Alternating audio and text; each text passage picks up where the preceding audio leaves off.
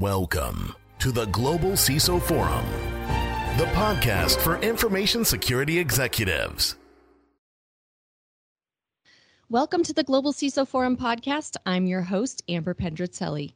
With me today is Cecil Payne. He is the Director of Security Operations Engineering at the Home Depot. Welcome, Cecil. Thank you, Amber. Thank you for having me on your podcast.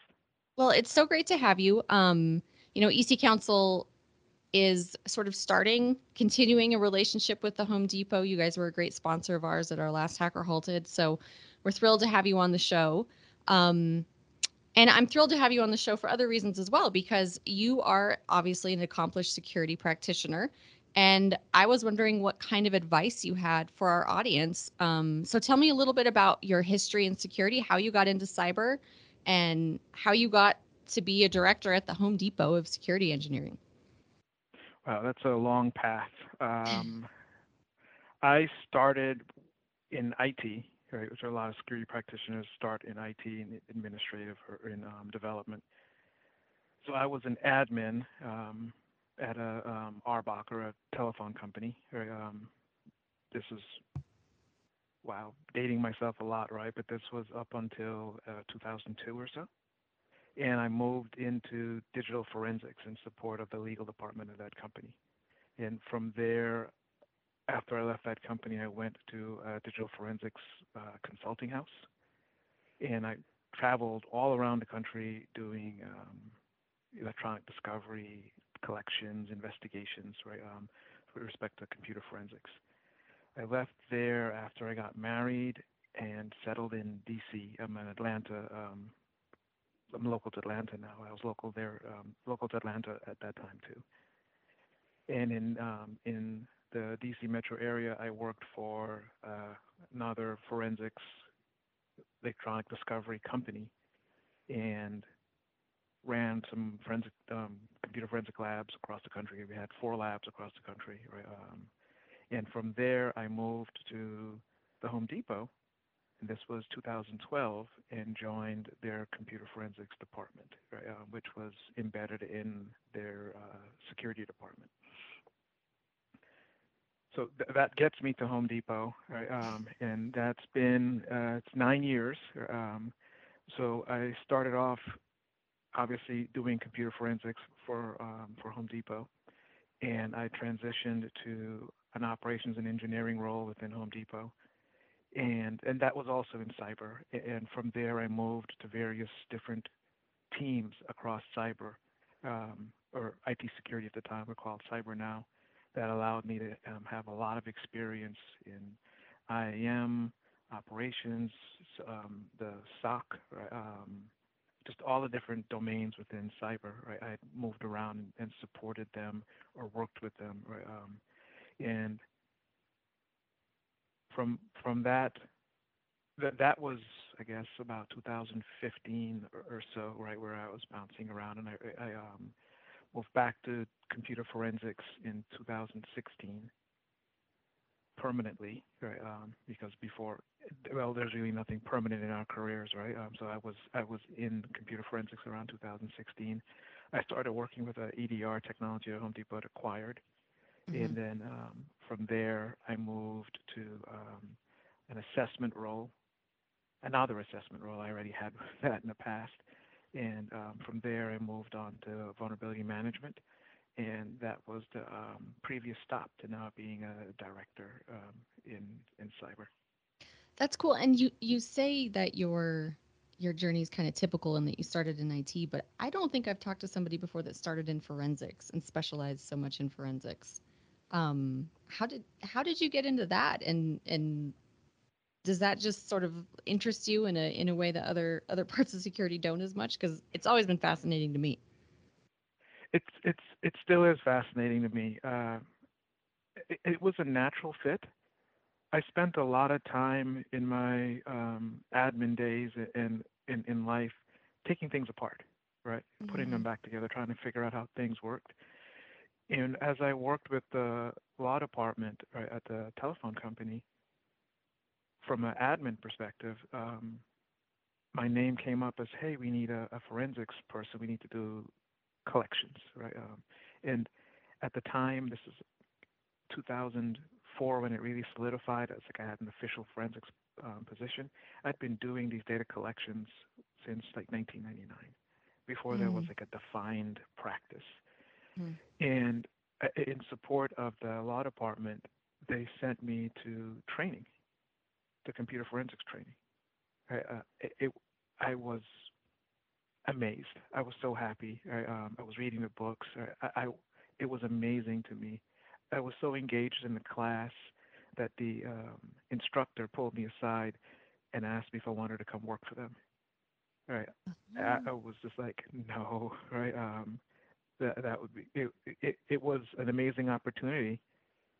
But here I had my current employer committed to me sending me to this training. Right. Um, to progress the program right? Um, it, it, so I, I, couldn't do it. Right? Um, mm-hmm. I stuck with my current employer.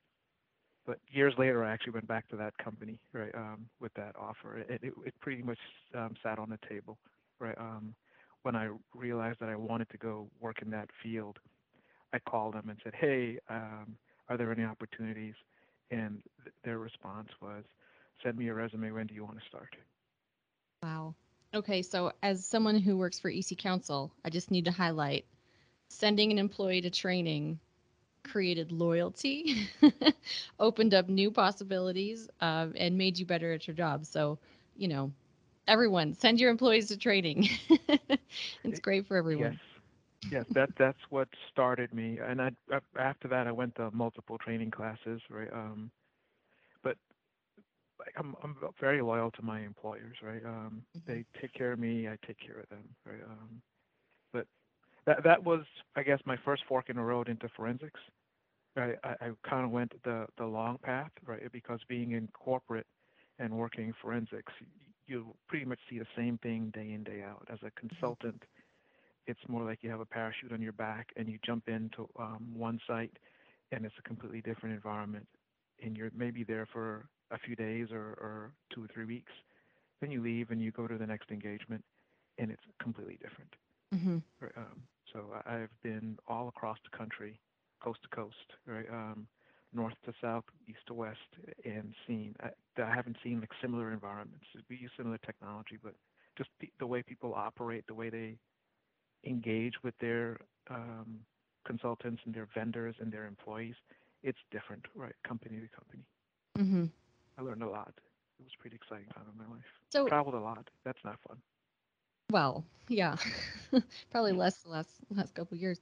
Um, are you interested in staying in engineering? Is that where you see your your path?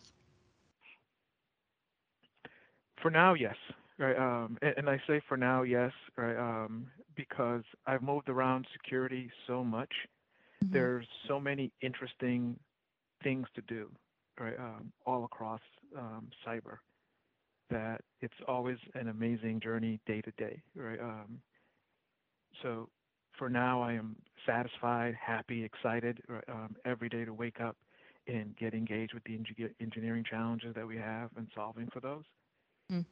But who knows what tomorrow brings, right? Something may crop up someplace else, and someone may say, "Hey, we need some help here," right? And I'm more than happy to go and help wherever I can. Well, that's a really great answer. um, so you're very accomplished. You've done so much in your career already. Um, what are your goals going forward? So I'm going to challenge you on the accomplished thing. Um, I'm pretty humble about some of the things that I, have done and I've worked on, um, and the things that I've been involved with. I, don't see myself as being accomplished. Uh, it's more just like responsible. Um, I, like working with Home Depot associates and our vendors, uh, and I don't see myself as like have having risen to a level that I can say, hey, I, I, I am accomplished. Right? There's just so much to learn, so much to do, and I know and work with some amazing and smart people that I learn every day. Um, so I, I, I couldn't wake up and say, hey, I've accomplished, I'm accomplished, right? I, I think I, I, wake up and say, I accomplished that, right? Um, but there's just so much more to do because we as a security industry, right, just have so much further to go and so much to learn, right, um, from different parts of IT and from different parts of the businesses that we support, right? That that I, I wouldn't, I would never wake up and say I'm an accomplished individual, right? Um, it's I'm still working on it. Mm-hmm. It's the every day. journey. Yeah, Yes. that's great. So what what are you still working on? What do you see in the future? What are your goals? What do you want to do? So, from from a career perspective, I would like to continue to grow. Um, I know engineering very well because I've been in the space for a long time. I, I I would see myself wanting to learn a lot more about risk and compliance, and, and we have an amazing leader. Realized if we were to use the word accomplished, I know what I am not, and I know where she is, and I would like to just get to like maybe like 30% of her knowledge, right, a- a- and abilities, right. Um, so I I see myself branching off and learning more about that space. Right? Um, we also have some other amazing leaders in our IAM and engagement areas in, in cyber, right? And I, I, I see what they're doing. I hear them talk about what they're doing, and I'm always fascinated and I just want to learn more. Right? Um, so that, that's my goals is to is to branch out, right? And I say this about security vendors. Security vendors tend to have a core set of functionality and they branch, right? It's like you look at them and they're best of breed in, in a specific area, but as they try and diversify, they're not that good in the other areas to the left and to the right of them, but they, they start to get better, right? And they, they take their their brilliance in the area that they that, that they excel in and they try and focus that into the other areas. I see myself with that too as I look at all the areas that I've worked in, but I, I happen to be lucky enough to work with some folks that are very skilled and adept in those areas and just to continue to learn from them and, and grow in those areas. Wow, that's great. So you've been at Home Depot to be 10 years next year. Um, hmm how have you seen security? And you, you don't have to speak specifically to Home Depot, but security in general, how have you seen it change over the last decade? It's matured.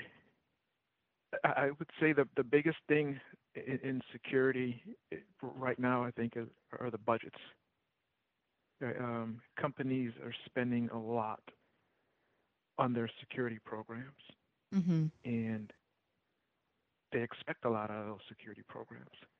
So over the past 10 years, it's the level of of maturity and skill sets that I see candidates bringing to the table as they join the company. It's the interest that I, I see in security specifically. Folks want to be involved. Right? Um, they, they want to get engaged and, and help and it's a never-ending battle. Right? Um, I, I know that tomorrow will bring a new set of challenges in the security space, and I, I want to highlight right, um, for your listeners that those challenges, if you don't understand them, they are a click away in reading and learning. Right? And everyone faces those challenges in, in learning. Even people well versed in security have to learn and, and rise to the occasion to understand a new set of challenges. Right, um, so I, I, that level of interest I, I see is um, is much different today than it was 10 years ago, right? And, it's more defined today than it was 10 years ago. Right. And so with that, um, it's kind of mainstreaming of security almost like are you seeing a more educated, a better prepared end user? Like has that gotten easier? Because, you know, we always talk about that's the, you know, the biggest problem, the biggest hole in our security is the end users clicking on stuff. Um, has the needle moved at all on that or are we still in the same place? It it has. So comparing 10, 15 years ago, people received emails, they clicked links, right? Um, they would receive phone calls and provide information. The security programs now have a much more mature awareness right, um, facility, and as part of that awareness, in communicating to our end user community, these are the things to look for, these are the things to be suspicious of.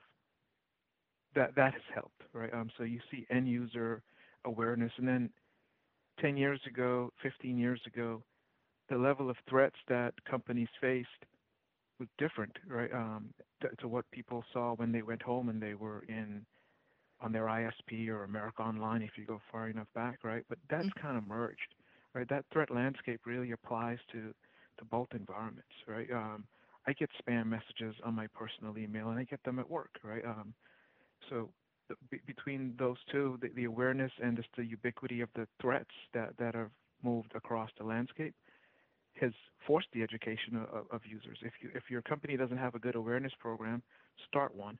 But if you do, that that awareness that happens at work goes home and it's shared with family members and friends, and you you, you help the community. Yeah, I mean, just trying to make the criminal's job harder and harder um, seems to be the goal. Um, and you're right. I mean, now it's you know we don't have the same level of people clicking on stuff, but there's some of that still, and I, am not sure we'll ever truly get rid of it. But over the years, right? Um, I have spoken to friends, right, um, colleagues, and I have heard the horror stories of my wife clicked this, or my kid did this, or um, someone in the company clicked this. Someone left uh, um, something exposed on the internet and the bad guys got in and got into the company and they deleted and spread ransomware. It, it, it happens, right? Um, like hygiene and awareness go hand in hand. Mm-hmm. Right. We're all in this together, right? Um, so you, most companies have a security department, but most companies don't look at their end users as being responsible for IT or identity access management, right? Um, but a lot of companies look at their user population as also being part of their security department and being responsible for security because it really starts with their behavior and their actions. Mm-hmm. And it's the same for, for Home Depot. It's a big priority for us. Yeah. So, what's your favorite part of your role at Home Depot? Um, what gets you the most excited to get up and and probably not get get into your home office most likely? home office, what gets me most excited, working with um, the different teams and, and solving for complex things. It, I I leave my office after however much time, right? And sometimes it's it's 10 hours, sometimes it's 8, sometimes it's 12. I know I had a really good day when I leave my office after 8 hours and I am tired. Mm-hmm right? Because it means that I've been mentally engaged in solving for issues all day long, right? Um, you can be physically tired by, I could sit in this chair for 15 or 20 hours and just get tired from that. But eight hours engaged with some of the most brilliant people in the industry, right? Solving for security challenges, be it in the cloud or at the, at the desktop level, that excites me day in, day out. Very cool. So, how do you see you know, we have this purported skills gap going on. You know, uh, endless articles have been written about it. We don't have enough cybersecurity professionals geared up, ready to go to fill all these needs that we have. It's just an exploding industry. Um, what do you have any solutions? You know, what how do you see the future of cybersecurity unfolding? I'll ta- I'll tackle the do I have any solutions and how I see the future unfolding. And I'll, I'll use an analog years ago when technology was expanding and there weren't these dedicated security departments and technology, right? Um, like IT was just IT. It was looked at as this one big thing that solved for every computer-related issue. There were different levels of engineering, right? Um, you had help desk and you had admins and something in between. Security hasn't really gotten to that point yet, right? Where it's been commoditized it's still highly specialized. And the question is, how do you solve for that? And there's a skills gap that people talk about. I need someone that is skilled in IAM, or I need someone that is skilled in in Linux or understanding file systems or for file integrity monitoring. I need that skill set. Give me, give me, give me. If we continue to look for people with that skill set, we are going to be um, fishing in a diminishing pool because mm. there's not a lot of them. The solution that I'm embracing is a tiered model, right? And you can look at it from like a pyramid model, right, where there is a skill set at the bottom of the at the at the at the pyramid that you can fill with a lot of folks, and as you go up, you get into the highly specialized. And the, the, the challenge is how do you deal with the bottom of the pyramid, right? And my solution that my team and I have like kind of like hashed out is what what I I call routine items security is focused on securing the environment, right? But it still relies on technology and the same processes that have been hard fought and learned, right, in, in IT in general. So following along with that thread, if I can define tasks that people have to do at that bottom of the pyramid, I can create entry points for, for people moving into security, into technology. Because if I say every day or every other day, right? Uh, and I call them um, routine tasks, right? Daily, weekly, biweekly, monthly, quarterly, biannually, yearly, right? Um, type tasks that, that, that people have to do. If I can define what those tasks are, I don't need a highly qualified um, fish out of that very small pool. I can use resources like interns, people new to the industry, to really help in that space. And a lot of what we do day to day in security is maintaining the systems that we have that are in place to guard the company, right? While also trying to expand that capability. So that that, that maintenance of those of those systems is the same thing that's happened in other parts of, of, of information technology for the longest time. And that's where the skill sets grow. You get folks that come in and they start and they're doing these routine type tasks day in, day out within six months, they're an expert and they're looking to, to move up. They're hungry, right? They're looking for other opportunities in the department. And now you've created a path for, for success for someone to go from having a low skill set to a very specialized or, or high skill set organically to your organization instead of having to continue to try and look for someone in this diminishing pool. That's a good point because I think as security gets more formalized and more established, it can seem like you need you know a bachelor's in this and and then a bunch of certifications. Um but the the method that you just outlined it's like no you actually just need knowledge and on the job training. And that's a, a good way to recruit people in um who maybe didn't start out. I mean who wants to know what they what they want to do with the rest who know who actually knows what they want to do with the rest of their lives when they're 18 i mean it's a guess. It's a shot in the dark. Yeah yeah, I mean anthropology degree here. So it's um, getting people in who might have the the right skill sets or the right interest um, is that that seems like a great way to do it. And you have kids, right? I have two kids. Yes. Yeah. So are they are they interested in this? Are they are they thinking about a career in cyber? My son freaks me out when he's doing um, these hacker test websites, right, mm-hmm. or playing games, right, um, that has him hacking. My daughter freaks me out when I see her like bypassing things like screen time on her iPad. Oh, okay. Right? Um, she plays games, and there's a pretty popular game called Roblox. And she's always, Daddy, come play with me. And I remember playing with her once, and there was a door that had to be unlocked. Mm-hmm. It could only unlock it from inside the room. And she rotated her camera and pressed a button from the other side of the room, and the game hadn't built in logic to detect where the button was being pressed from, registered oh. the button was being pressed. And she figured that out. She was maybe like five or six. Oh, wow. Right, um, so th- they are interested, and I see them just taking the concepts of thinking outside the box.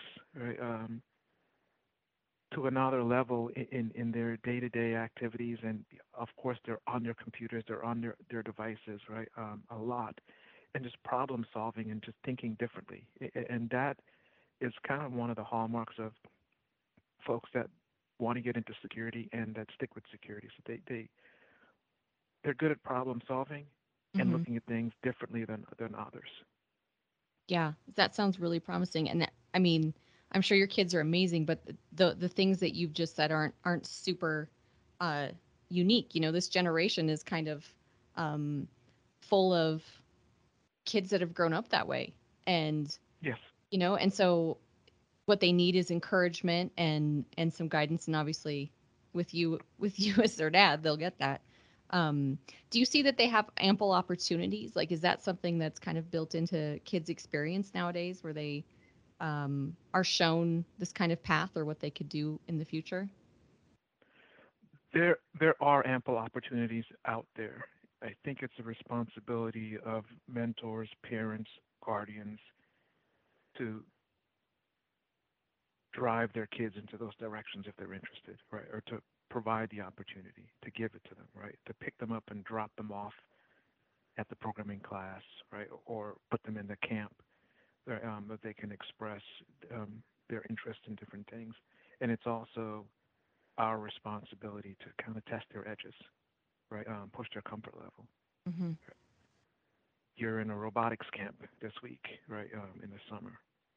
I don't know anything about robotics well, you come back and tell me I don't know either. Right? And, and the, the the smile or the light, the, um, the, the just the, the the face that that you see when they come back, and it's like, today we flew a drone and we did this and we learned the difference. And the day before it was you didn't have that knowledge, right? Um, but just providing the the avenue for for for, for the learning is going to be key because again as you mentioned, the entire generation now is pretty much starting off at the same level set and acceptance and use of technology. Mm.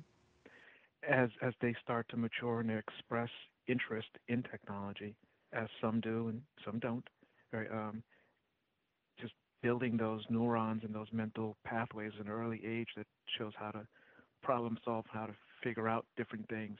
They're either going to lead them to being great technologists in the future or great something right? Because the skills that you that, that you develop there can be applied almost anywhere. Mm-hmm.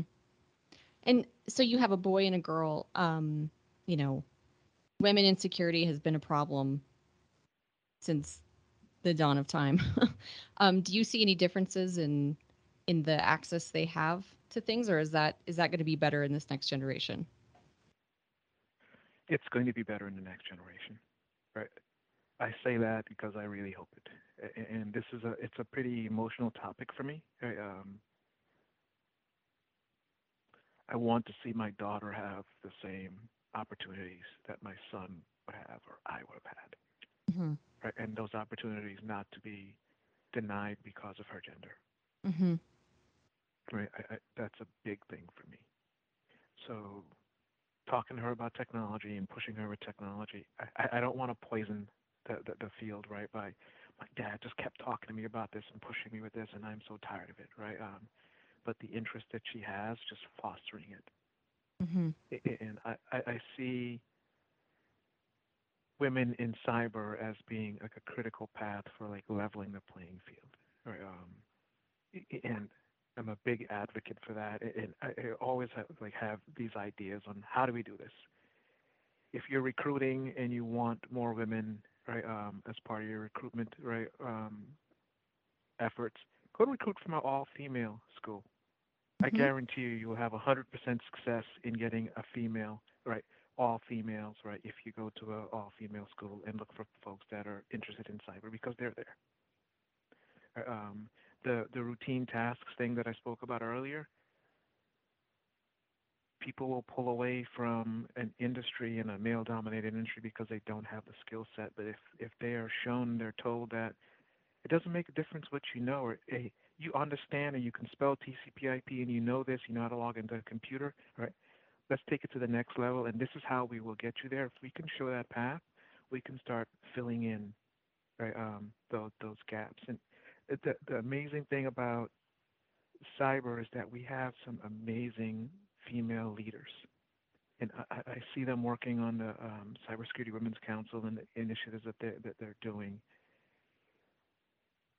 But they can't do it alone, right? This has to be an intentional effort, right, by all leaders to ensure that these gaps don't exist, right, um, for the future generation, for our kids, mm-hmm. for diversity, right? Being able to look at things differently, it's going to be key and critical to us being able to defend our companies in the in the in the future.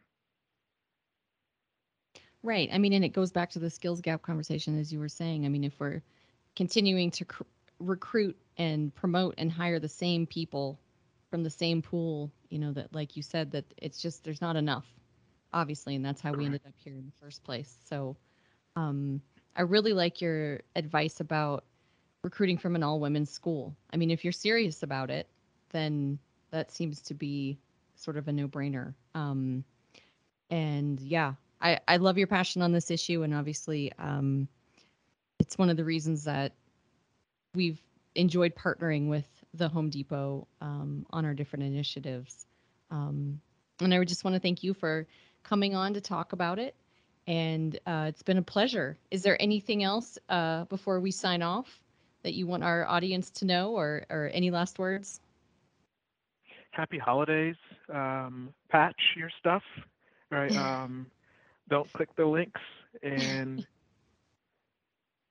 hug your local security person. They need help. Oh my gosh, that should just be the the tag at the end of all of our episodes. I love it. Thank you so much, um, and and happy holidays to you, and uh, thanks for all the all the work that you do at the Home Depot. Thank you, Amber.